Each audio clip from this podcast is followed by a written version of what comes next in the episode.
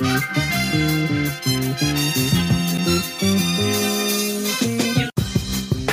to the Good Bottle Podcast. Join Chris and Drew, two self proclaimed booze pundits with a lifetime of industry experience, as they walk you through the alcohol business and how today's headlines affect the industry. Each week, the guys will be joined by a special guest that will help them break down these stories and offer their own expertise to the podcast. So, pour yourself a glass of your favorite drink and sit back. This is the Good Bottle Podcast. What it do, what it do, what it do. Welcome to the Good Bottle Podcast. I am your host, Chris Sinclair, joined by my co host, the ever loving, uh, very red shirted man, Mr. Drew Garrison. Hi, guy. How you doing? Hi. Just for the record, there's a cat on this shirt, and it says Meowica. So I don't want anyone to think I'm wearing like a red shirt that's patriotic for um, someone that I don't support. But I'm definitely down for I'm glad that you clarified that. an American positive cat shirt. Is is what I'm doing. Yeah. That's what I'm wearing. And you're Cat. wearing one of our cool shirts off of our Etsy shop, the 100% celebrity agave free. I That's love right, that. baby. My God, it looks It's so good on comfy. you. It's a very comfy shirt. Well, it's one of the three quarter tee baseball shirts. Yeah. Which, God, I love that style of shirt. I'm and right it comes there in with all you, kinds man. of different colors. It's so great. We should sell I've more got- of I've them. got- Everybody, go to our web, go to Etsy, buy this. Buy the shirt. Buy the shirt. Buy the shirt. It's Buy comfy. shirt. You can you can lounge around and uh, be chill like me. Yeah, or you can go to a prominent bourbon lunch while wearing it and really get the point across to everybody there, That's which right. is also what you did today. I did. I did. I don't think that most people at that lunch cared about the fact that I was wearing this shirt, but you know, it's fine. We get, But they get a knew where you stood. That's right. I I planted my flag in the sand, motherfuckers, and there it is. They were like, like this guy, he's got opinions and he's willing to wear them on his shirt. I don't think anybody at that lunch also thought that I was not the guy with opinions. That's true. It was one of those like, hey, big supplier, everybody come and drink on us for way, you know, way too long and way too much money and blah blah blah blah blah. Don't be You know, jealous. I'm very jealous. I used to get invite, you invited all the time, but not not anymore. Not anymore. Not anymore. Too much. Too competitive for them. So, well, the other person that was at that lunch today is actually a guest tonight, and I'm very excited to have this person on because the first time that I met him, I knew that we were these kindred spirits because we were talking about the most bizarre spirits throughout the world. And then on top of that, he used to manage a bar that is probably the geekiest bar in the United States and hosted amazing podcasts that I absolutely love to this day. And just there were so many things I just was kind of like I was like I was like, "Oh my god, how do I make this guy my best friend?" like what do i need to do to continue to do it? And fortunately like he continued to talk to me and our relationship grew. And and then he started listening to the podcast which i was like that's great. Where did you start? He said at the beginning. I was like that's a terrible place to start. Don't don't listen to the first couple seasons of this podcast. It's so awful. And then i fast forwarded him to season three where i think we started to take it a little bit more serious. And then he does have you know a a digital or I'm trying to think, he'll explain this further, but it's like he has experience in this realm and and for our our former guests who also have that kind of experience in terms of like editing sound and things like that. There's a lot of things that we do that really drives people nuts. And so I respect the hell out of him for continuing to be like, "You know what? I listened to it. I had my issues and I'm still willing to come on and talk to you guys." So that just shows you how great how great this guy is. Our guest tonight is the program director and manager for Bottle and Barlow here in Sacramento, one of our favorite bars. And his name is Kyle Rioux. Kyle, Hey, man. welcome. Thank you for being here. Thank you for taking time out of your busy schedule and talking weird spirits and on all of that stuff. So, speaking of weird spirits, what are you drinking? And tell us a little bit about about you and, and what brought you to Sacramento. Um, you know, I wish I had a, a weirder spirit to to be drinking, but instead it's just incredibly on brand for me. Um, I was gifted this bottle. It's a it's a limited edition uh, Highland Park series that they did uh, earlier in the year. Um, they started it over the pandemic, and it was going to be like a, a three part release. There was uh, Valknut, Valkyrie, and Valfather. And I was gifted uh, a bottle of the Valfather, which is the the spirit to honor Odin. And Highland Park is not like a super heavily peated uh, scotch by any means, but this is the most heavily peated that they've ever done which is still not super heavily peated. But it's a it's a really cool sipper, and like the artwork on the boxes are just absolutely gorgeous. They teamed up with this um, Danish uh, descendant of the Vikings who lives in a castle in Denmark, and he designed all of the bottles, and it's just an absolute collector's item. And I was like, you know what, I'm gonna I'm gonna actually break that out tonight. Oh, so that's awesome. Well, it's not super weird. It is super special to me. I love it. I love the um the move that Highland Park did with that stuff. So I actually have a bottle of the Valkyrie that came out, you know, long, long time ago, and I've been nursing that one for a while, and I know it's getting towards the end, but I love anything Viking related, and it was a really great excuse for Highland Park to move away from age statements and just mm-hmm. do cool stuff, which I think is which I think is super rad. I I love Highland Park. It's one of my all time favorite brands. And to your point, like they have a little bit of Highland peat on there, but it's not anything that most people can't handle. Like it's really, really nice and complimentary. I just love that their whole like claim to fame is that uh, they're the closest distillery in Scotland to Scandinavia. Even though they're only about 300 meters north of their neighbors, they're like, no, no, no. We are the northernmost distillery in all of Scotland. So right. uh, we're Vikings. oh, it's it's the best. Okay, so now you moved to Sacramento during the pandemic. You were you were down in LA. You were managing the Scum and Villainy bar in Los Angeles. Correct. Right? Um, I was the program director, uh, bar manager for Scum and Villainy Cantina, uh, your friendly neighborhood geek bar. Um, it's hands travel- down one of my favorite names for a bar next to like maybe like pouring ribbons or something like that. Like it's just it's such a fantastic name for a bar. It's it's it's definitely up there. Uh, you should wait to hear what the sister bar uh, we're gonna open in the next couple of years is going to be called, because um, that's going to be a Star Wars themed uh, tiki bar called Kashyyyk Tiki after Chewbacca's home planet.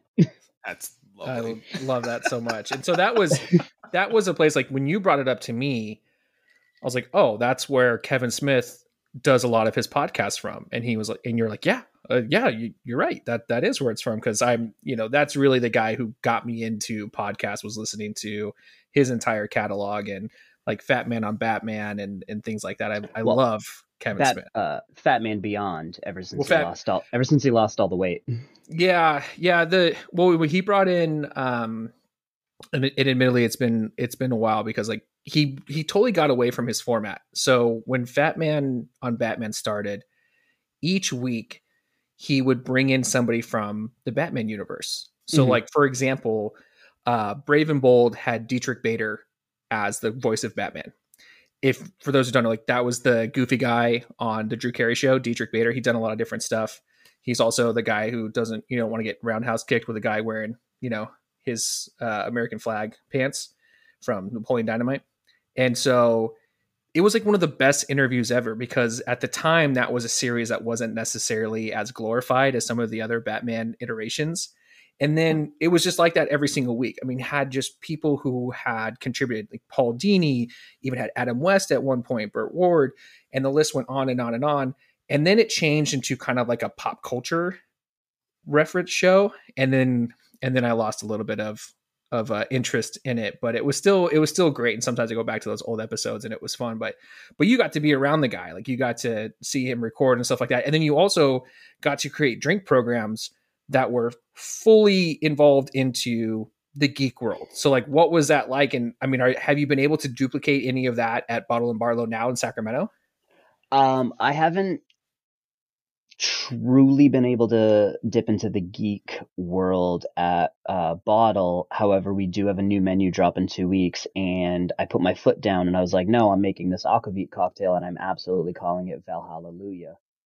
Um, but like that's as far into like geekdom as I've really been able to go with Bottle, because like with, it's a punk bar, like.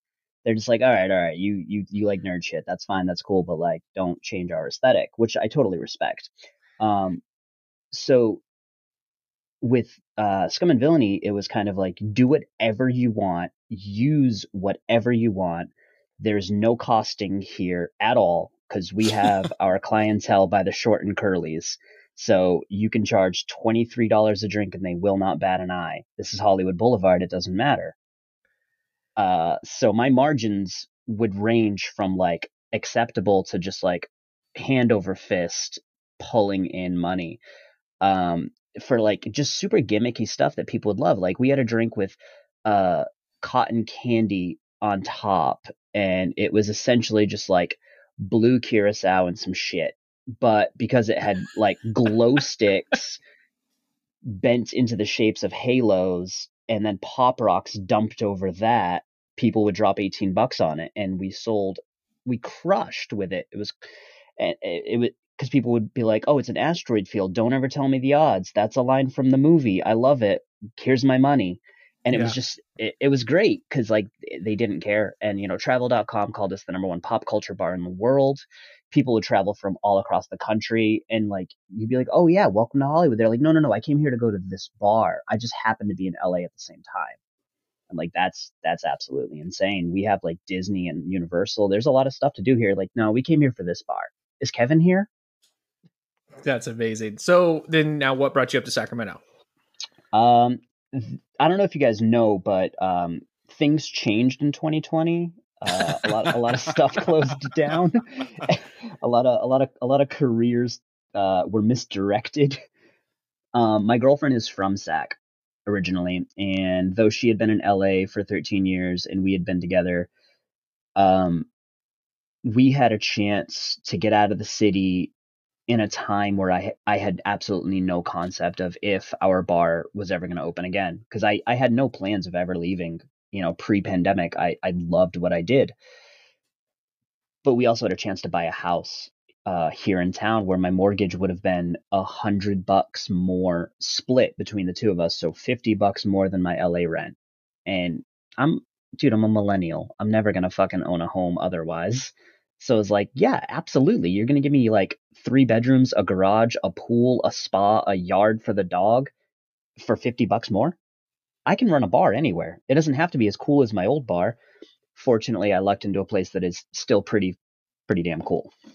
Yeah. No, that's that's amazing and you know, I I feel for you because it's like it sucks. That that was a really cool project. That was a really cool thing you got to work on. But like, but now we get to be friends. So exactly. I feel like you come out ahead here.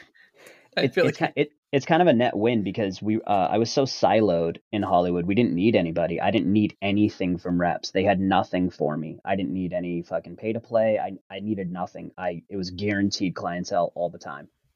But it really made me a worse networker because I I didn't have to play with anybody. So now I'm up here and I'm like really trying to, you know, establish friendships and networks now.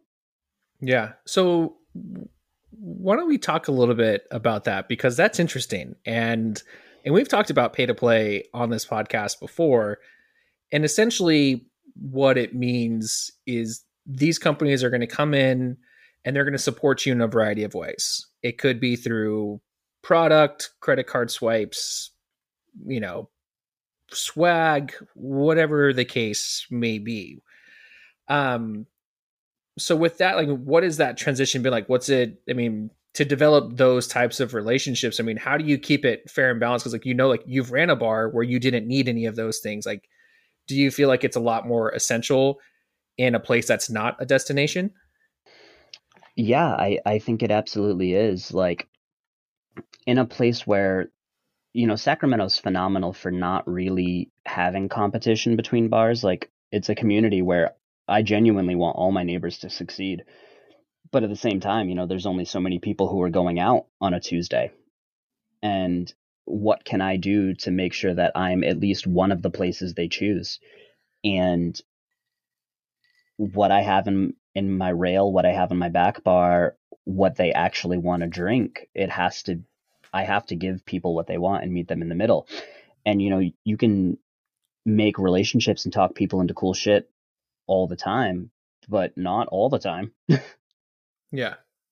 And if people want stuff, it's gotta it's gotta land in a spot where the owners are still happy with their margins. And So what you're so what you're telling me is that you don't have the same carte blanche to be like twenty three dollar you know asteroid field cocktail anymore. No, I've got a ceiling. I know that here in town, I'm not going to get away with selling a cocktail for more than 12 bucks. I just won't.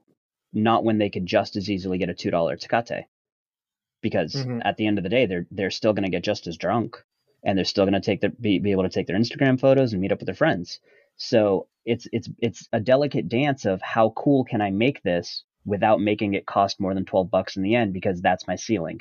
That's where people start to reel back and I see it on their faces a Mhm. thirteen dollar drink isn't going to sell, but a twelve dollar drink is. That's really that's really interesting, Chris. What was I mean? I, I know that at this point you've been out of the game for for a minute. First, why don't you tell us what you're drinking, and then you know what was it like in your last bar position, and you know was that kind of the same, different? First What of all, was out what- of the game. Come on, dog. Like, damn.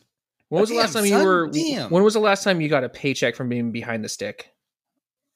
Like three years. Yeah, That doesn't mean the- I'm out of the game. of the doesn't game. mean I don't Out know what game. I'm. It's a different Uh, I'm. I'm drinking. I'm drinking Rocket Queen uh, canned cocktail by Livewire. Uh, uh, also coming out of LA.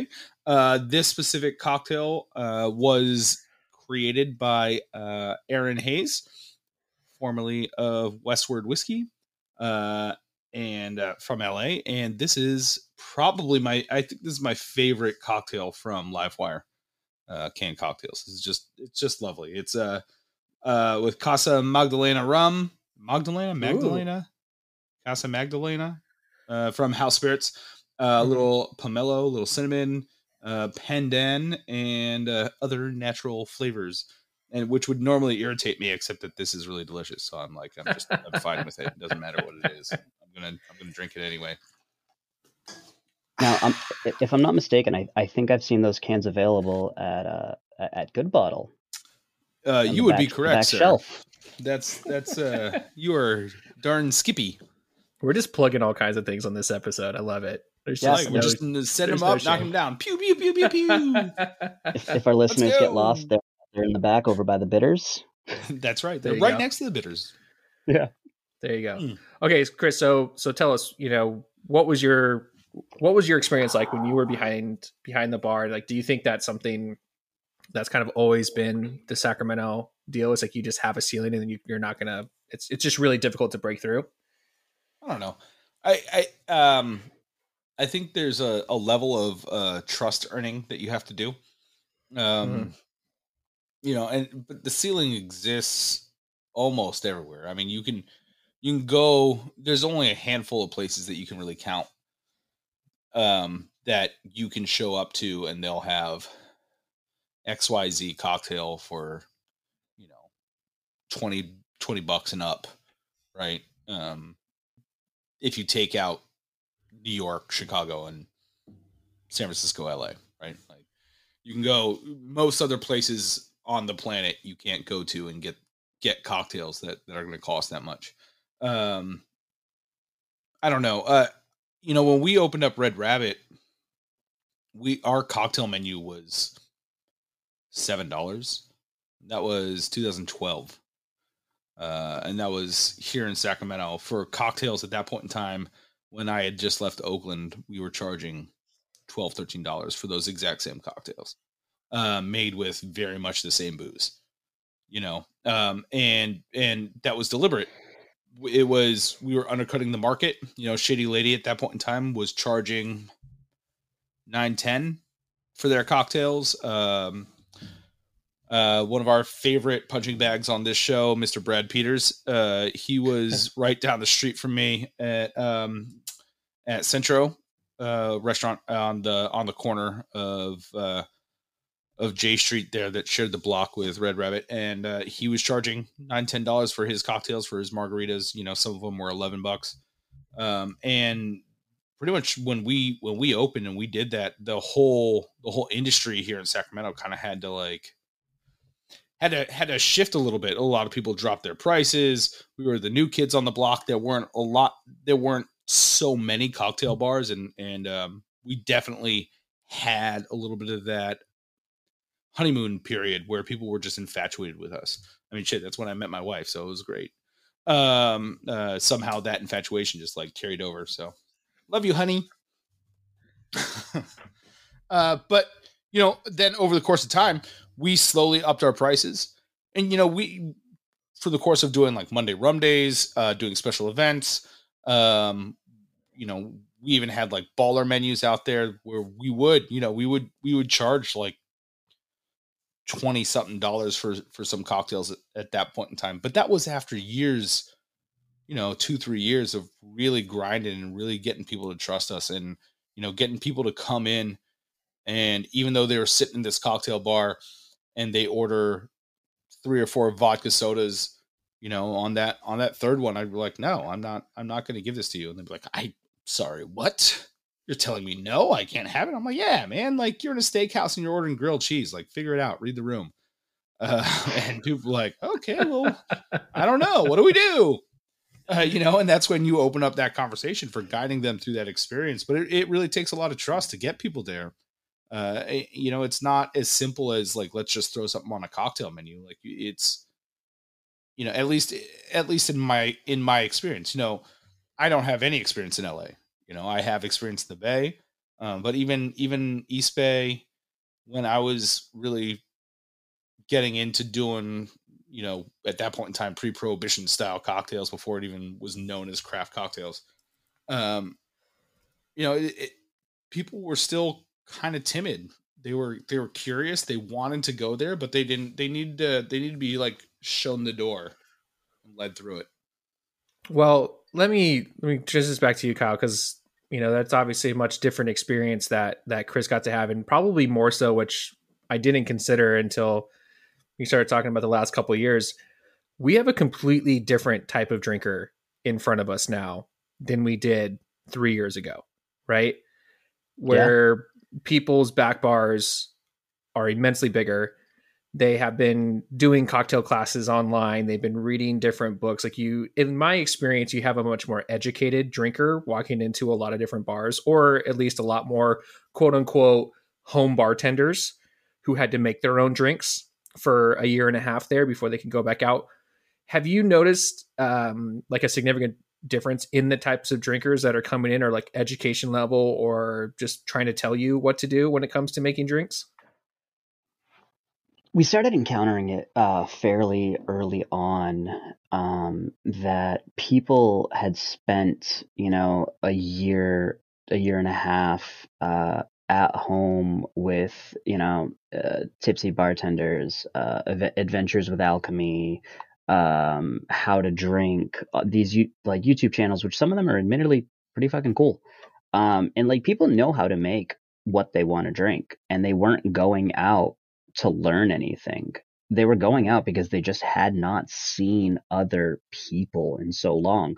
And so I kind of I didn't really get much of the oh I I know what you're doing and let's talk about what you're doing. It was more like a holy shit, humanity is still here. And people people were just so grateful to like just see other faces. And it was this really like it was short lived, but it was this blissful time where like everybody was super nice. Uh, everybody tipped so great. Everybody was just so excited to like re-encounter society. Um, and for all of the people who like, you know, they built up their back bars, you start to get that a little over time. You start to get questions. People will like start to analyze like your selection, and you get like, you know, the customer is always right in matters of taste. Um, but people be like, "Oh, you you got the good stuff.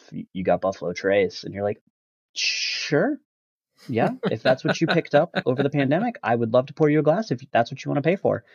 And it's an exercise in just meeting people in the middle. Like they don't need to know that you don't think that they know everything that they think they know. It's just they chose to come hang out with you and give you some money. Fucking let them. Right. So, um, like like I had mentioned earlier, we we kind of hit it off immediately because we are both really into the weirdest shit you can consume. Like that is like this driving force between like, hey, have you ever had this? Have you ever had that? I mean, I had never talked about mead that much in my life until we talked to each other about it, and that's just kind of thing. So tonight, for what I'm drinking, I have the Lambanog distilled coconut from the Philippines. Ah, you're is, supposed to let me try that. And you are, and you will. Don't worry. I'm gonna bring you some. it is one of the weirdest things that I freaking have. It's nuts, right? But one of the things that that I appreciate about you is that like you really took time to go through the portfolio like bring me this bring me this i need to try that and then what you're doing now or what the plan is is you want to actually construct a book dedicated to obscure spirits. And you know i want you to talk a little bit about this endeavor that you're about to go on and kind of like the motivation behind it and and maybe just why esoteric spirits you know mean so much to you and like you know why you like to champion them. Um yeah for sure. Um i will say that i don't think that um obscure applies to everybody at least i i, I hope it doesn't because um you know for everybody this is someone's most popular fucking thing like mm-hmm. w- we say obscure but in you know uh the czech republic fucking Becky's their shit. They love it. Like it's it's not it's not it's no longer bartender's Jaeger. It's this is what we make, and we are proud as hell of it. Yeah, um, and, I, and I, for people who don't know. Yeah, so Be- Becherovka, um, which you know it's it's a thick, viscous, uh, anise forward, very comparable to Jaeger style um, liqueur. So the book is uh, Booze Without Borders and uh, you know elevator pitches throwing darts at a map of the world and talking about what it is that unites people and cultures and brings the 21 year old and the grandmother together at the holidays. What do uh, friends who haven't seen each other in a while drink at the bar? Uh, what's what's the family reunion? What's the wedding? What's the funeral? Like what is it that people drink when they go to drink? Um, how is it made? Where does it come from? Does it have a story behind it? Why is it so culturally relevant? Um, can you even get it in America at without having like a network of reps who deal in esoteric spirits? Like if you're not me, if you're just like Jack living in Wisconsin, can you get it? And if you can, here's an original cocktail that you can now make at home using readily available ingredients now that you've finished reading about this dope spirit that you've never encountered.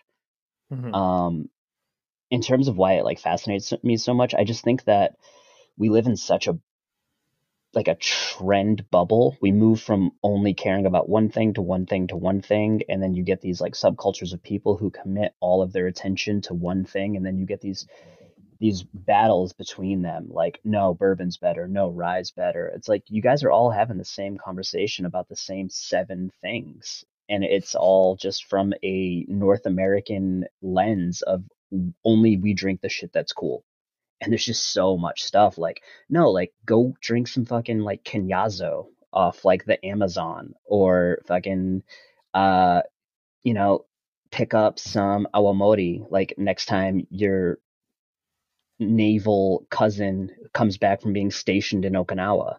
Like there's just so much stuff that we haven't tried and so many people are just like they're not interested in trying it because the idea doesn't even occur to them because nobody's been like, yo, there's more. I think that's great. I'm so excited for you to to kind of explore this, and I know that I'm definitely going to help out wherever I can. I mean, I love the fact that you just picked up or you you know brought up awamori. Awamori is one of the coolest distillates out there, and not enough people talk about it. You know, it's it's similar to soju, but like you said, it's coming from Okinawa. It has to use the black koji in order for it to ferment because Okinawa is a tropical environment and a lot of the um, a lot of that that method doesn't work because it's too warm but black koji does work in that environment and it gives it a much different you know flavor profile and then of course they then they also rested in clay too which i think is you know, obviously a big big uh, factor for it which which i just love. And and i know that you're you're still in the early stages of of this project and you you know you've you've done a couple different things but um i'm really excited for you. I think it's going to be freaking awesome and i do think that you're the perfect person to kind of tackle it because there's things that you bring up to me and i'm like i have no idea what you're talking about and I don't get stumped very often, and you've done it to me like two or three times, which I think is amazing because you really do like. I don't. I mean, again, I don't know how. I mean, so let me ask you that then. For some of this stuff, I mean, how are you even coming across it? Is it is it like you you jump on your laptop, you're like, okay, today I'm focusing on Cambodia. What can I find out? Or like, how does this how does this happen? What's your process? Um, my process is called ADHD, and it, it it's always a domino effect. Like I'll be thinking, you know, about Danny DeVito in Matilda, and then I'll be like, what else has Danny DeVito been in? And then I'll be like, oh, he filmed where for that movie? Oh, what what's the capital of that? Oh, what's the best bar there? Oh, what do they drink there? And then you know, suddenly it's four in the morning and I was supposed to go to bed four hours ago, but I just fell down a rabbit hole of like opening new browser links in bed. And now I spent an hour and a half reading about like Bolivian brandy. And, and it started because I was just thinking about Matilda. You're like, so it, you're like it's you're like it's mental illness. Mental illness leads me yeah, here just, all the time. it's just being uh, you know, neurodivergent. oh man, I think the last time that I did that when it was like really bad was with Reunion Rum. Are are you familiar with Reunion at all, Kyle? Yeah. Yeah, so you know it's a small island off the coast of another island, which is Madagascar, which a lot of people have heard of Madagascar, but they don't know about Reunion. And there's a couple of distilleries on this little island that produces this really really cool stuff, but we don't get any of it here in the states. Um, I do have a co- I have one brand that puts it in a blend, and then um, uh, Habitation did a bottling a couple years ago, but I mean, I totally did the same thing. I was just kind of like, it's like, okay, well, now I got to know everything about this small, tiny island that has direct flights from Paris, you know, that you can go visit because it's a French colony. It's just, it's ridiculous. And there's just so much out there. So when we, when I find someone who is into the same stuff, it's like, hey, let's go. Let's hold hands. We're going to go through this together and we're going to find all the craziest stuff just in the world. It's amazing. Yeah. All right, I think it's time for our opinions on facts we've heard from reputable sources.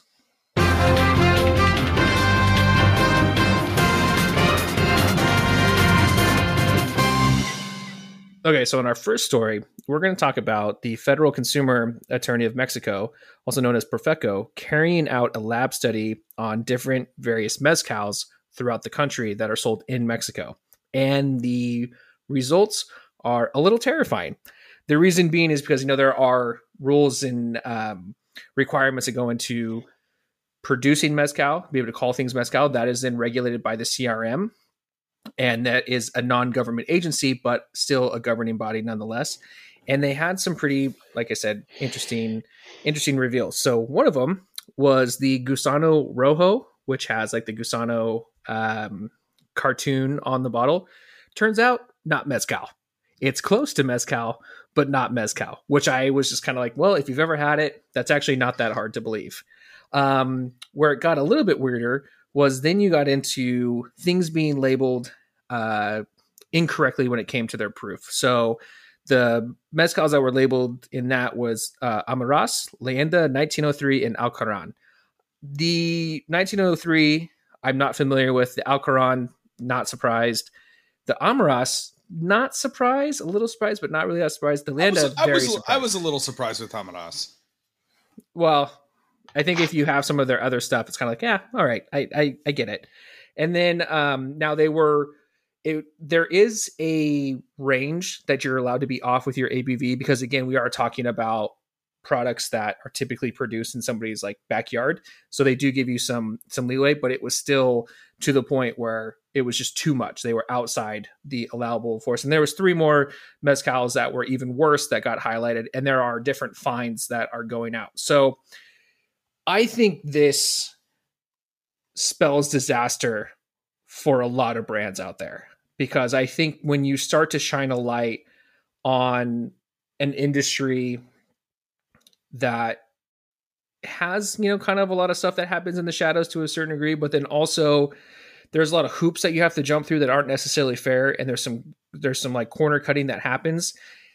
It's not necessarily in a nefarious way but you know if you're a family that's in the desert of durango in the middle of nowhere it's like you might not have all the same standards but you still produce this really incredible product that can come out and you know put money into your pocket and help your family you know uh, build wealth and i'm worried about now that we've started this how much more lab testing is going to happen across the board because I think you know this story broke this week and you had some of your biggest agave personalities really taking it and running with it and being like test everything. Now this stuff again was just for products that were sold in Mexico, but a lot of these products also come to the states.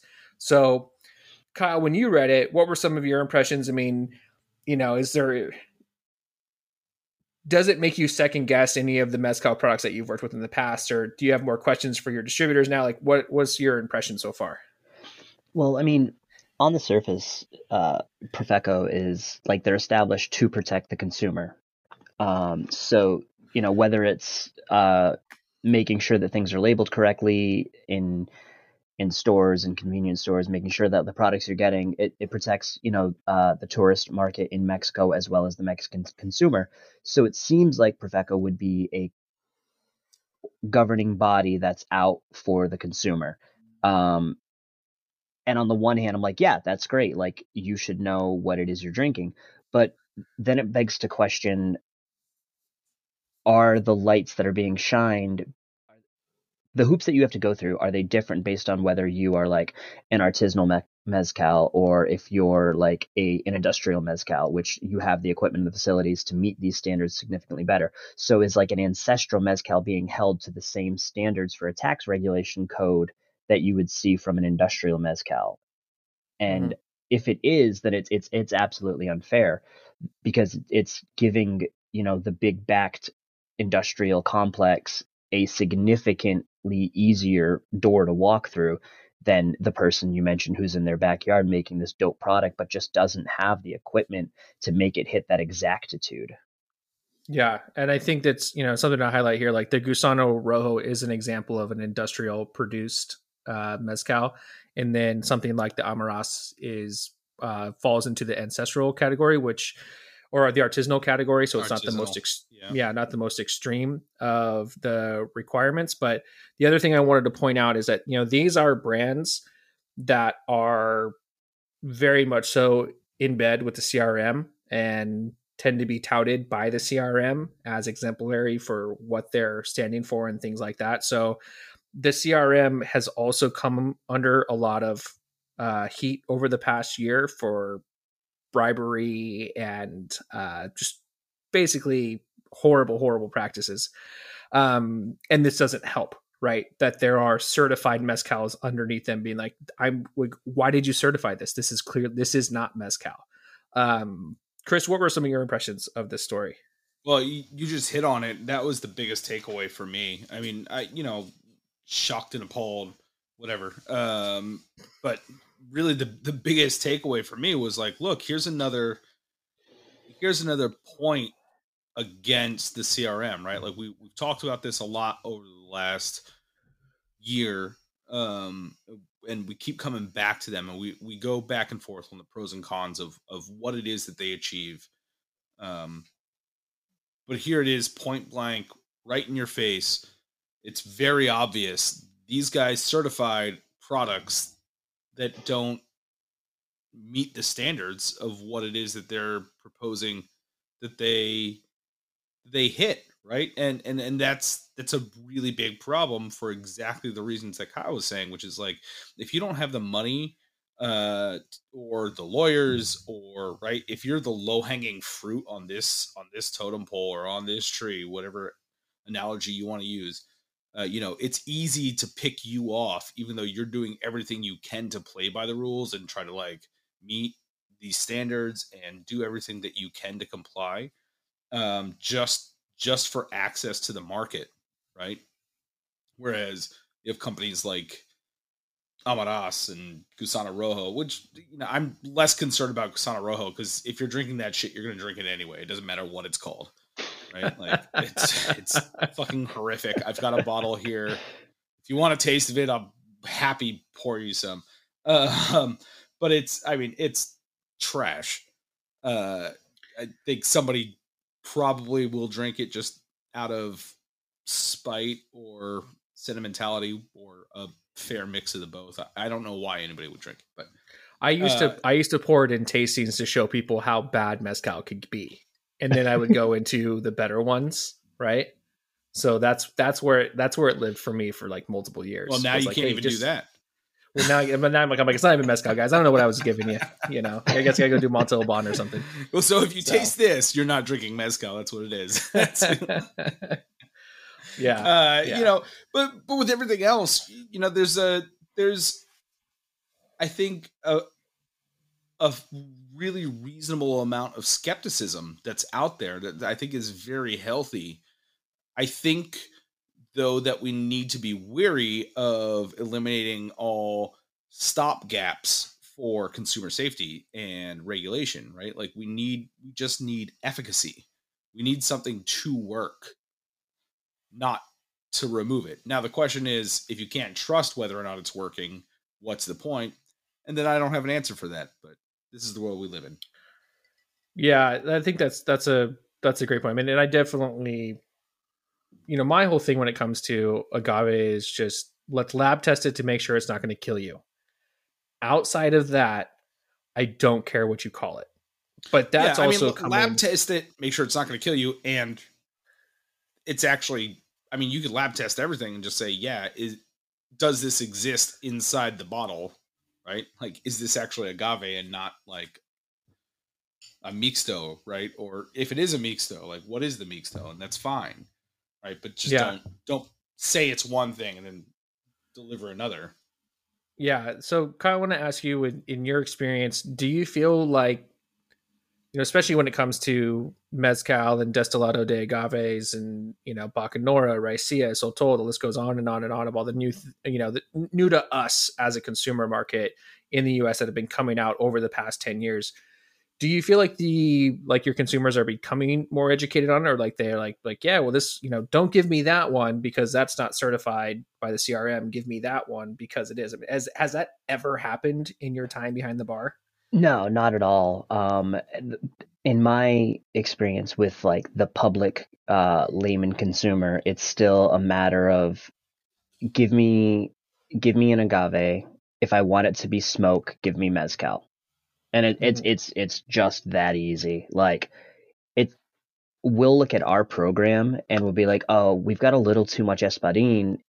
No one's ever going to call us on that. The only time we've been called on like our mezcal program is another bars like another mezcal bar.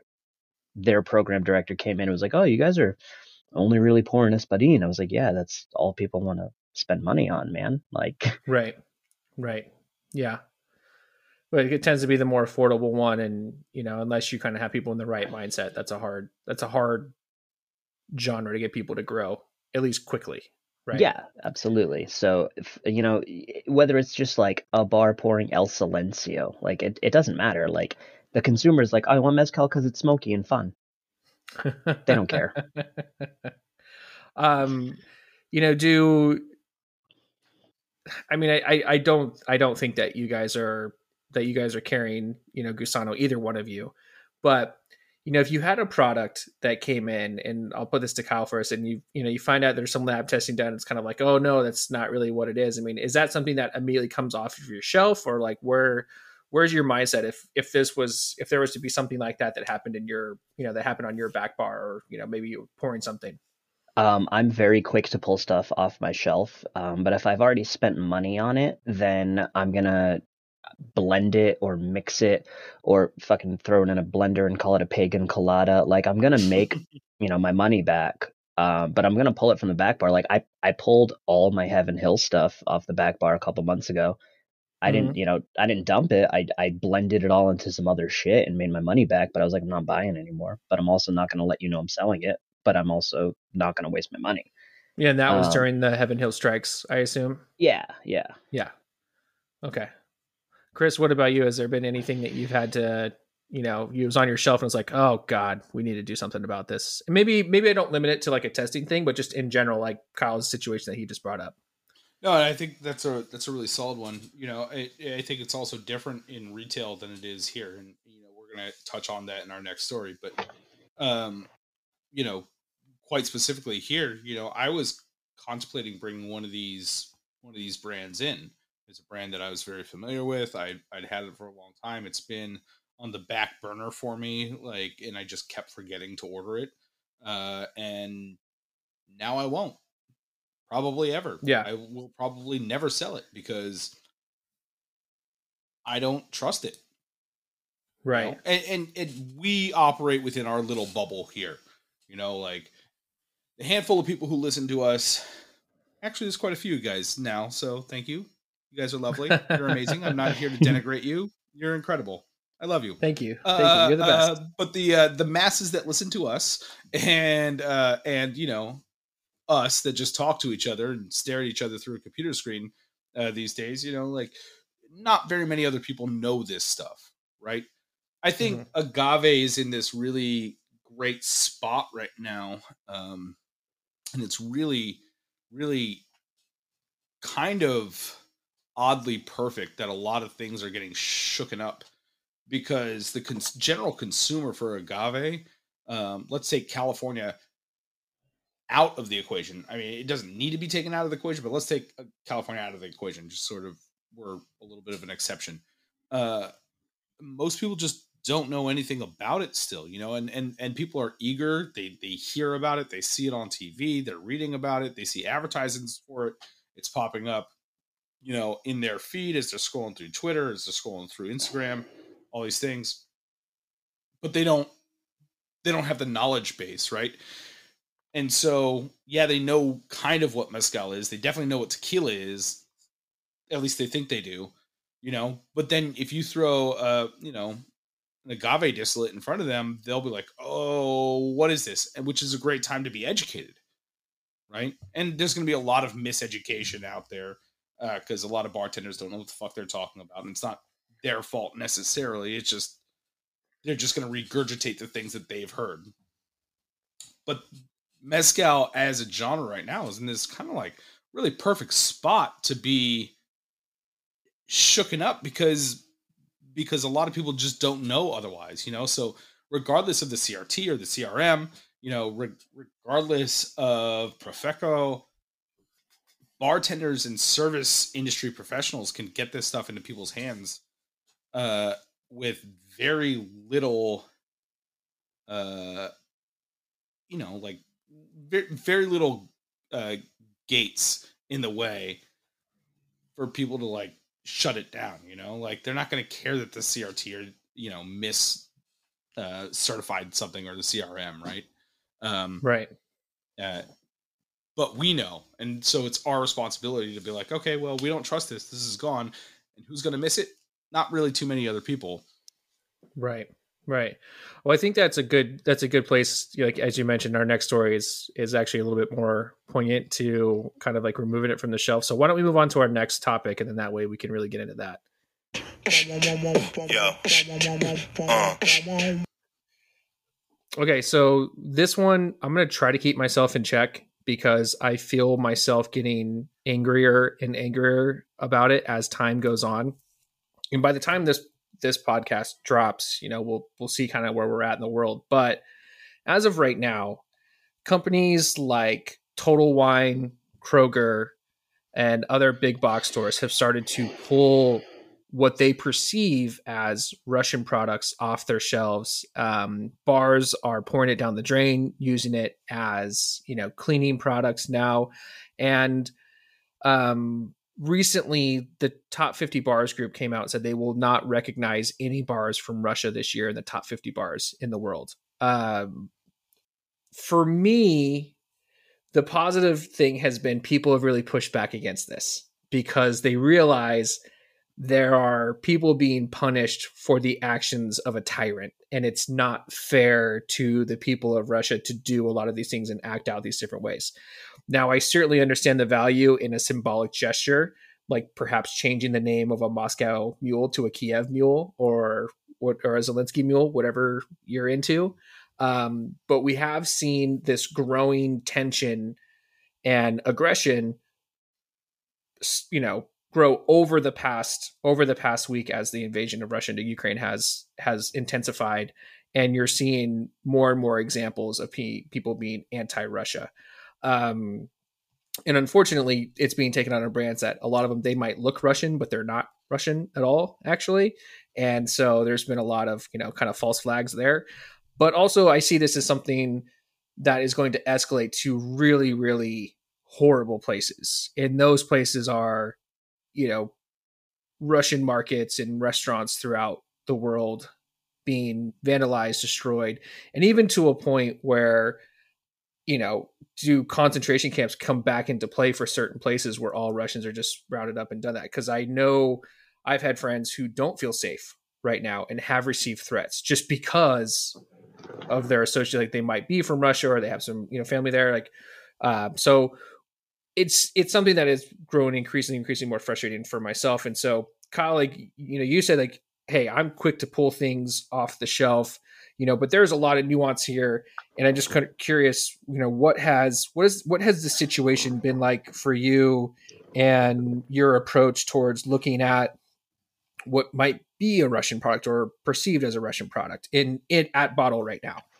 Well, look, I'm quick to I'm quick to pull things off the shelf um, if they run counter to what I believe in, but I'm also slow to analyze what it is that I believe in. I'm I'm not one for reactionary like quick impulse jerk actions.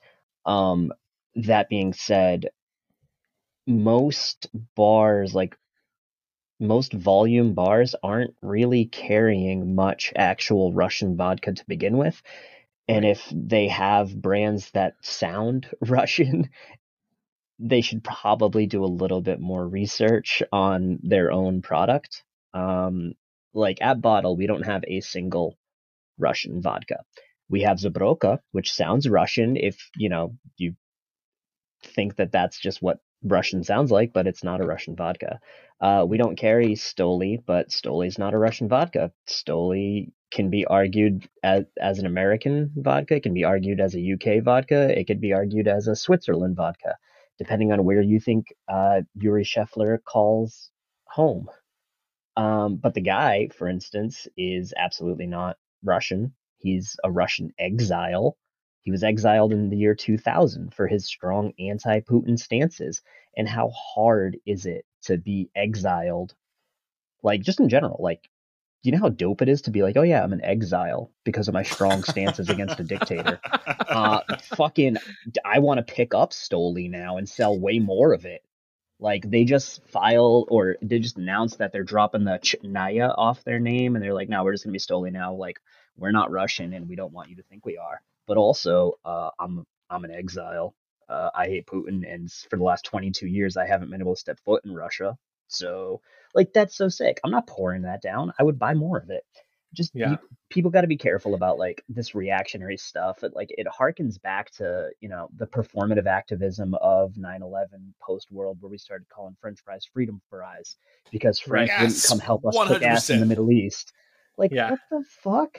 It's got nothing to do. Yeah, you want to talk I, about cancel culture, man, and people like freaking out. Like, let's talk about freedom fries, man. Like, what a ridiculous sort of yeah the, the yeah, reactionary I, bullshit that was. I, I, think the the performative performative is a really great way to put it. I mean, I look at it as like passive activism. Like, look at us doing our thing, and you know, and I saw I saw some pushback happening online, and I remember one bar in particular was kind of like, like, like, how are we getting, you know, trolled right now? Like, we're just, we're trying to be a symbol of strength for, you know, for the people of Ukraine. It's like, who the fuck in Ukraine is looking at your Instagram profile and watching you mop your floors with Stoli? Are you joking yeah. right now? Like, you know, like, who do you think you are? And, and again, like, I do think that these are the first steps that you take to a much more serious end, you know, and it might sound extreme for me to say something like, you know this could turn into a Japanese internment situation, but I don't think it is at all. History repeats itself, and there are signs out there. And as you continue to promote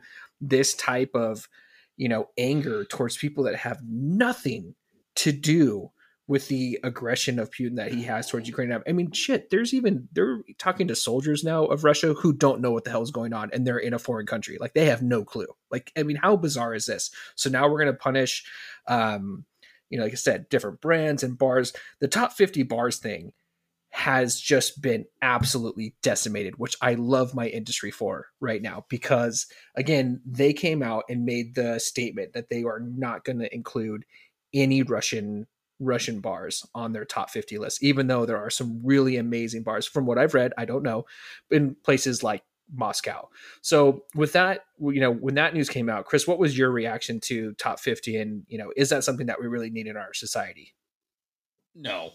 I, I short answer is no. I think that's completely ridiculous, right? Like it, there's there's no reason that creative people who are artists who are uh, part of the community in a global sense uh, and who are actively trying to like bar i don't care who you are but bars specifically cocktail bars are are filled with a community of employees who are actively trying to learn and engage with um, a global community and learn and be able to showcase their community for what it is and then also stand up and um, and honor other people and other spirits and learn right? Um, they're exactly the wrong people that you want to be punishing you know they're not people who pick up guns and go you know there's there's this really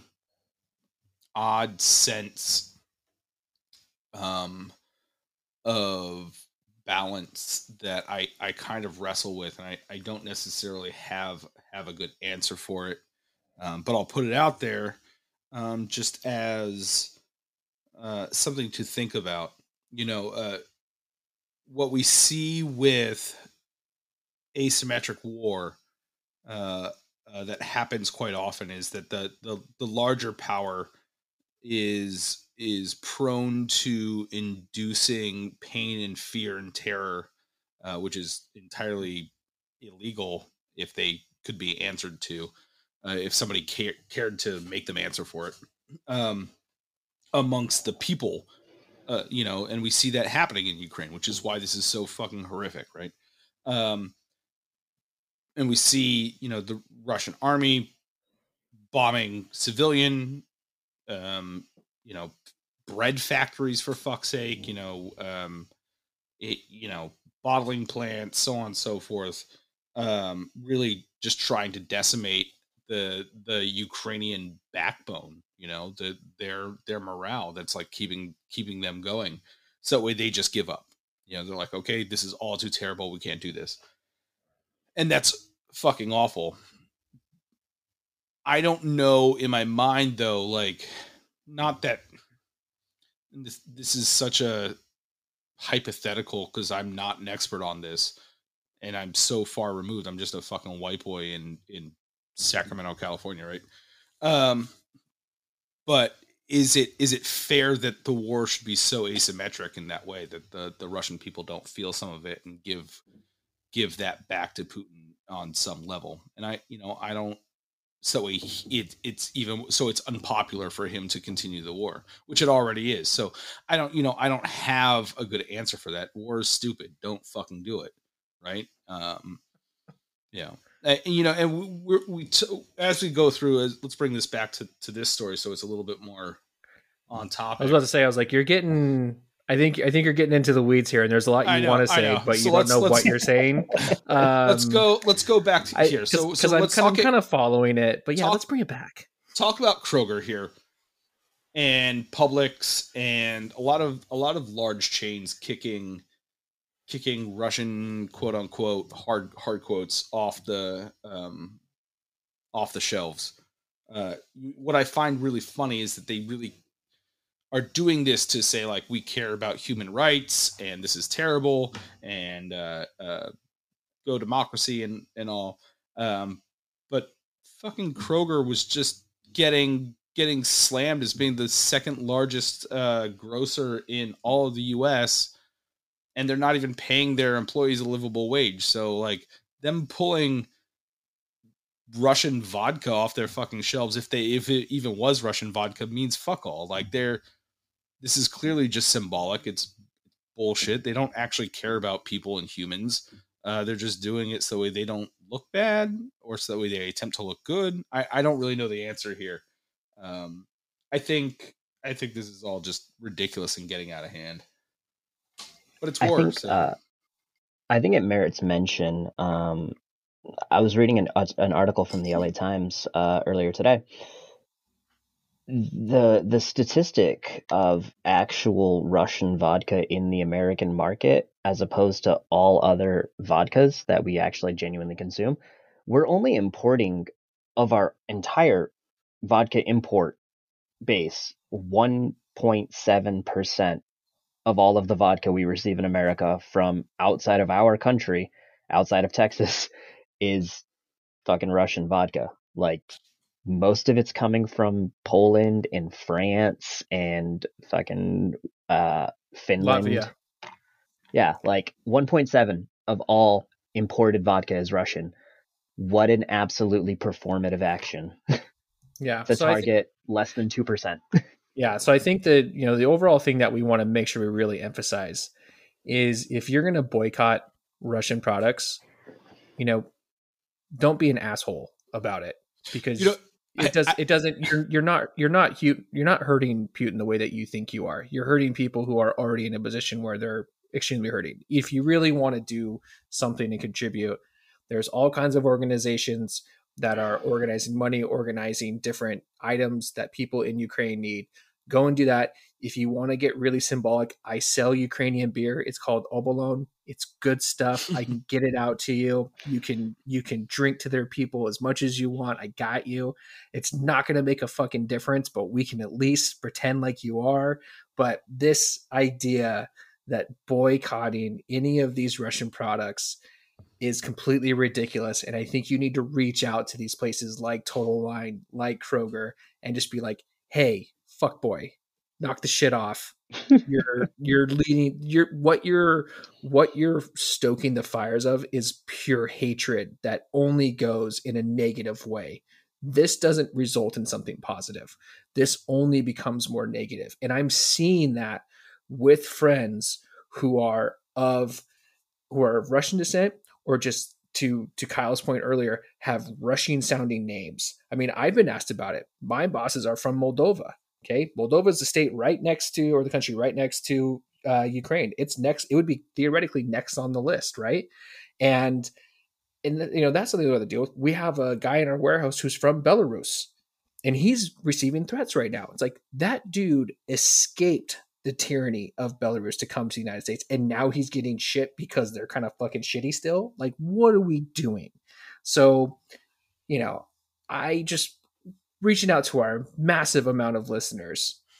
write your senator, write your state governor, tell these dick noses to knock the shit off, and let's create a more happy, peaceful world. So, You know, I, I, on on this note, I, I am, uh, I would say particularly sensitive because uh, my wife Jen, who you all know, is uh, uh, uh, part Chinese, and there was a, a lot of fear um, for us, uh, given the last two years and a lot of the the Asian hate that was going around. Um, and here in California, we weren't we weren't immune to it. It was definitely it was definitely here. And I heard people shout shit out their car windows and yell at yell at people. It is all ridiculousness, right? And there's no reason that needs to happen to anybody else.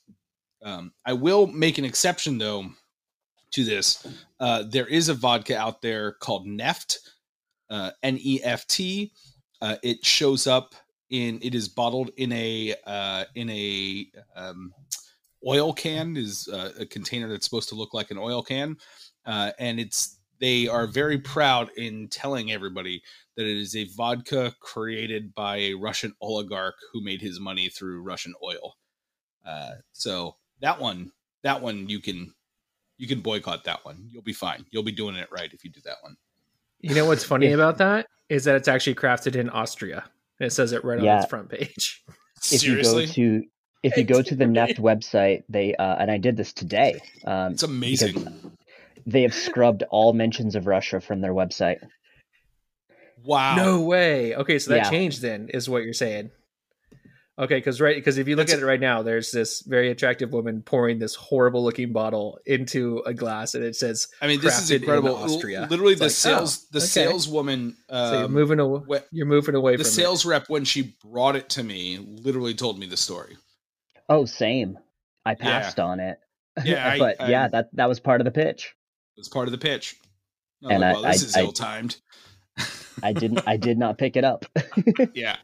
That's so interesting. So one of the things that is is very strange, you know, so anytime that you Google something, it brings up obviously like similar searches and stuff like that. And so when I Googled that, it actually brought up a vodka that I sell, um, which is the M82 Gold Vodka, and it's the most ridiculous looking vodka bottle. It's it looks like a bolt, like a bolt that you would screw into something else, and it's just gold and it's super cheap stuff. But it popped up next to it was like it was like Neft and then Gold Vodka. So I wonder if they are produced by the same people, but I can't It bear- It bears mentioning because this was part of her sales pitch. Uh, I don't know if she told you this as well, Chris, but uh, neft is actually the Russian word for petroleum. Yeah, she did tell me that. Yep. What Yeah. a horrible sales pitch! Oh Yeah. my god! I just she was didn't know who she was talking to. I, I think she thought it was going to be like really cool or something. Maybe she like she drank the Kool Aid on this whole thing. I don't, I don't know. So it's in. So then, if you go to Total Wine's website right now, you can look up Neft, and it has it as a Austria crafted in the Ration Ration Alps of Austria for an oxygen-rich spring water. Um, I wonder. I mean, both things could be true, right? Like it could be owned by a Russian oligarch. Oh, totally. Yeah, who made his money, Absolutely. and it could be be being produced in Austria. You know, Yeah, no, you're you're absolutely right. I'm I kind of want to go to Total Wine tomorrow and be like if they backed it. It's still on their Instagram that they pulled all the Russian product down. Um but I will say like, you know, we also sell Baltica beer. And Baltica is actually owned by Heineken, but it is still produced in St. Petersburg. And we were really light on our Baltica orders from Bevmo this week. Now, Bevmo hasn't come out and said anything, which I think if you are going to do this, that's the way to do it, right?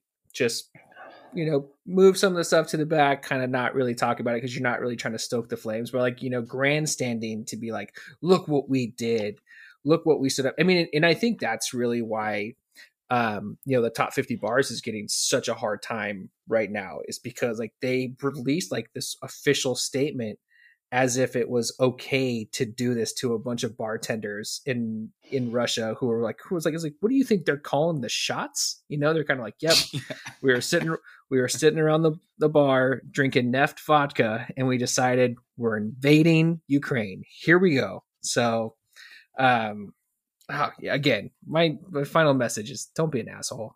Just put blame where where it lies and don't virtue signal. It's gross.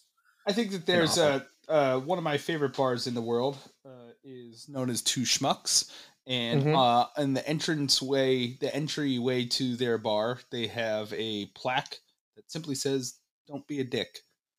There you go. I think that's excellent. there you go. There it is. Yo.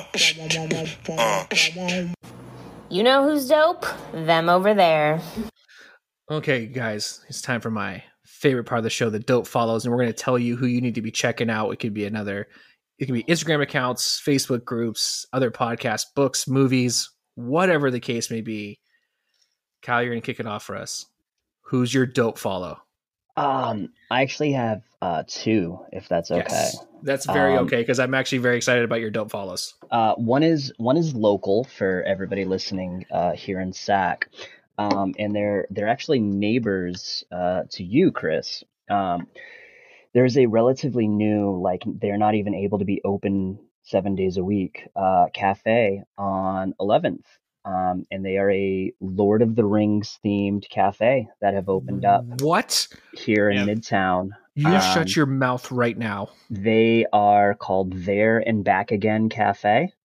Um, and they are purporting as a Lord of the Rings themed cafe and board game meetup spots. I need Um, You wanna know where it right is? now.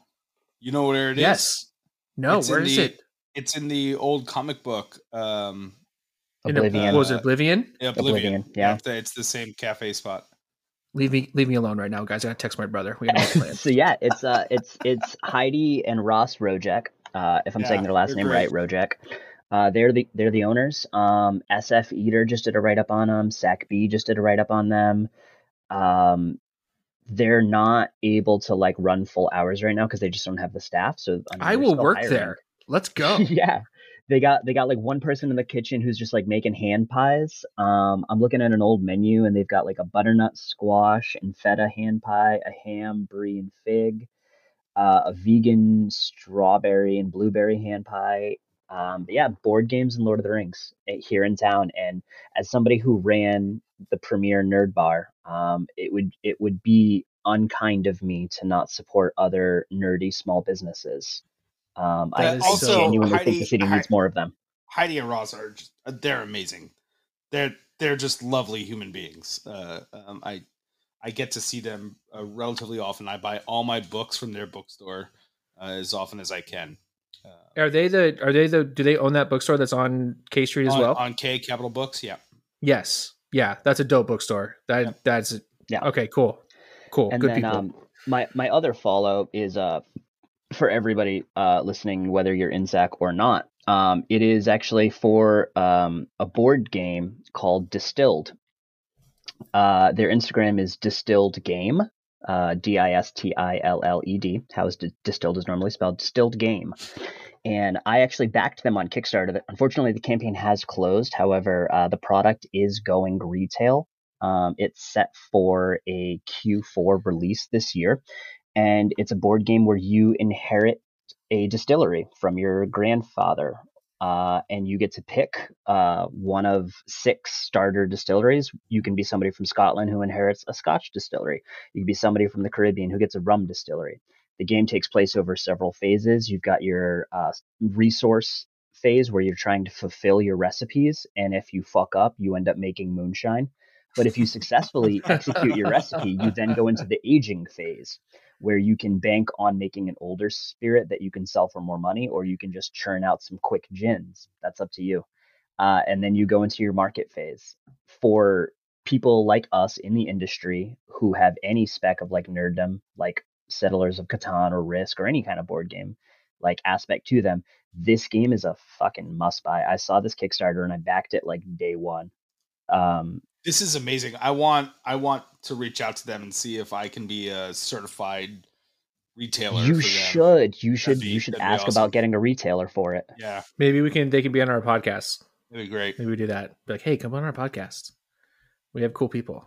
Uh, the dude who ran it, um, I had his info. Um, he just got back from Scotland where he had been like creating the game for the last two years, so he's back stateside. Um, you could absolutely reach out to him. I'll forward you his information. I think I have Please him on do. LinkedIn. So they had a they had a 21 day fundraising campaign on Kickstarter. Okay, and they raised five hundred and forty nine five hundred seventy three thousand dollars. Yeah. And they have less than 2,000 followers on Instagram following their campaign. What the fuck? So, This like, more people need to know about it. Dude, I was so excited for your dope follows, and you just delivered and then some. I think I might retire dope follows now. There's no way it gets better. it's like Lord of the Rings coffee and a distilling board game. I'm done. I peaked with fucking dope follows. I don't even want to do mine now. This is incredible. Well, Oh, you shouldn't great let me go first.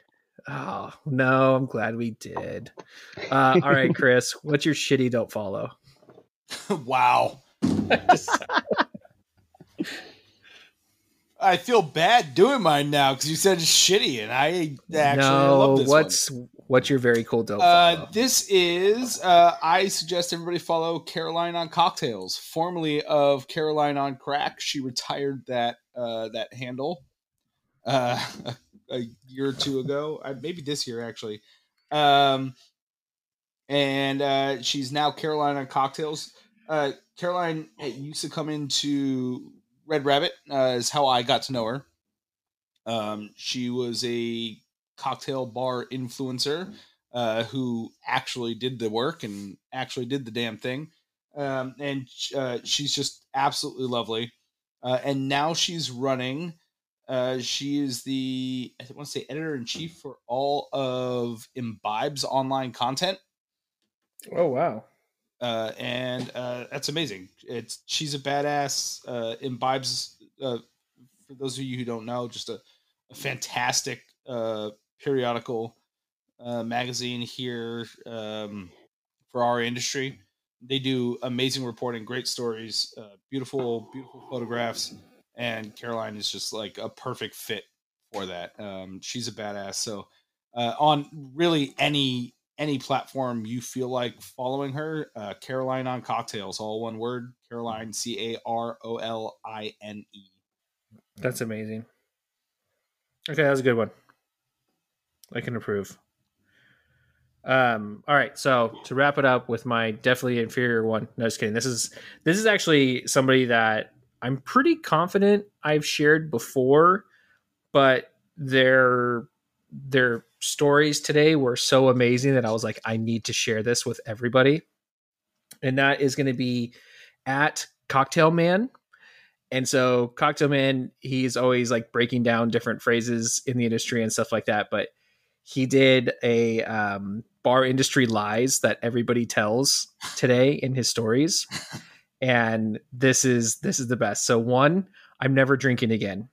Two, I really like Seedlip, which killed me because that was so funny. And I'm sick and tired of people pretending it's good.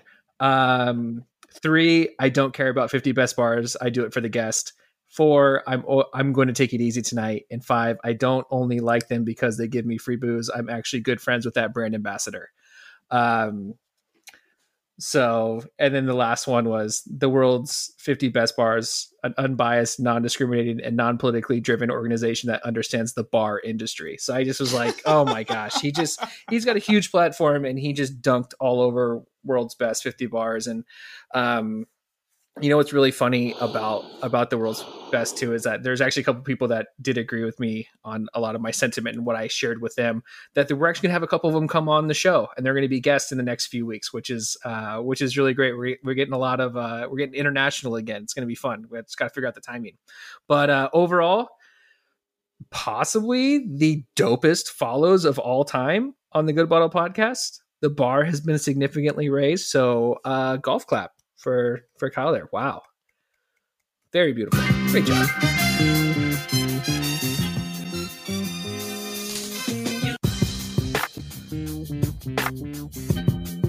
My daughter got rid of my script. Go, Drew. Oh no, I got it. Professionals. That's where we do. Music for the Good Bottle Podcast is orchestrated by Leon and Chase Moore and produced, well, up until this point, uh, uh, by, by Drew and I. Before we go kill these bottles that we've been drinking, we ask that if you've enjoyed today's episode, please subscribe and leave us a five star review. You can also follow us on Instagram or Facebook at the Good Bottle Podcast or our personal accounts. Mine is D Garrison Six. Chris is Chris Sinclair. Uh, hey, Kyle, where can they find you? How can they connect with you? Oh, uh, I use a fake name. Uh, I am uh, TW Falls, T W F A L L S, uh, on all socials. He hasn't updated his Instagram in a while, but you should still check it out. It's pretty, Yeah, it's pretty The, dope. inter- the internet exhausted me for a little while, but maybe someday. Uh, so if you want, you can go and visit our uh, Etsy shop and get that cool shirt that Chris is wearing, the 100% celebrity agave free three quarter tee baseball tee. Uh, or visit anchor.fm slash good bottle podcast so we can go and take that money and buy all the Stoli in the world. If you would like for us to cover a story or if you're working with a brand that wants to be featured, please email us at the Podcast at gmail.com. You can also uh, purchase the bottles that we drink on this episode at thegoodbottleshop.com. And until next time, Cheers, Cheers, fellas. Folios! hey, Chris, Hi. did you know that Kyle did the best John Constantine cosplay of all time? No. It's amazing. Oh, have I never sent you the web?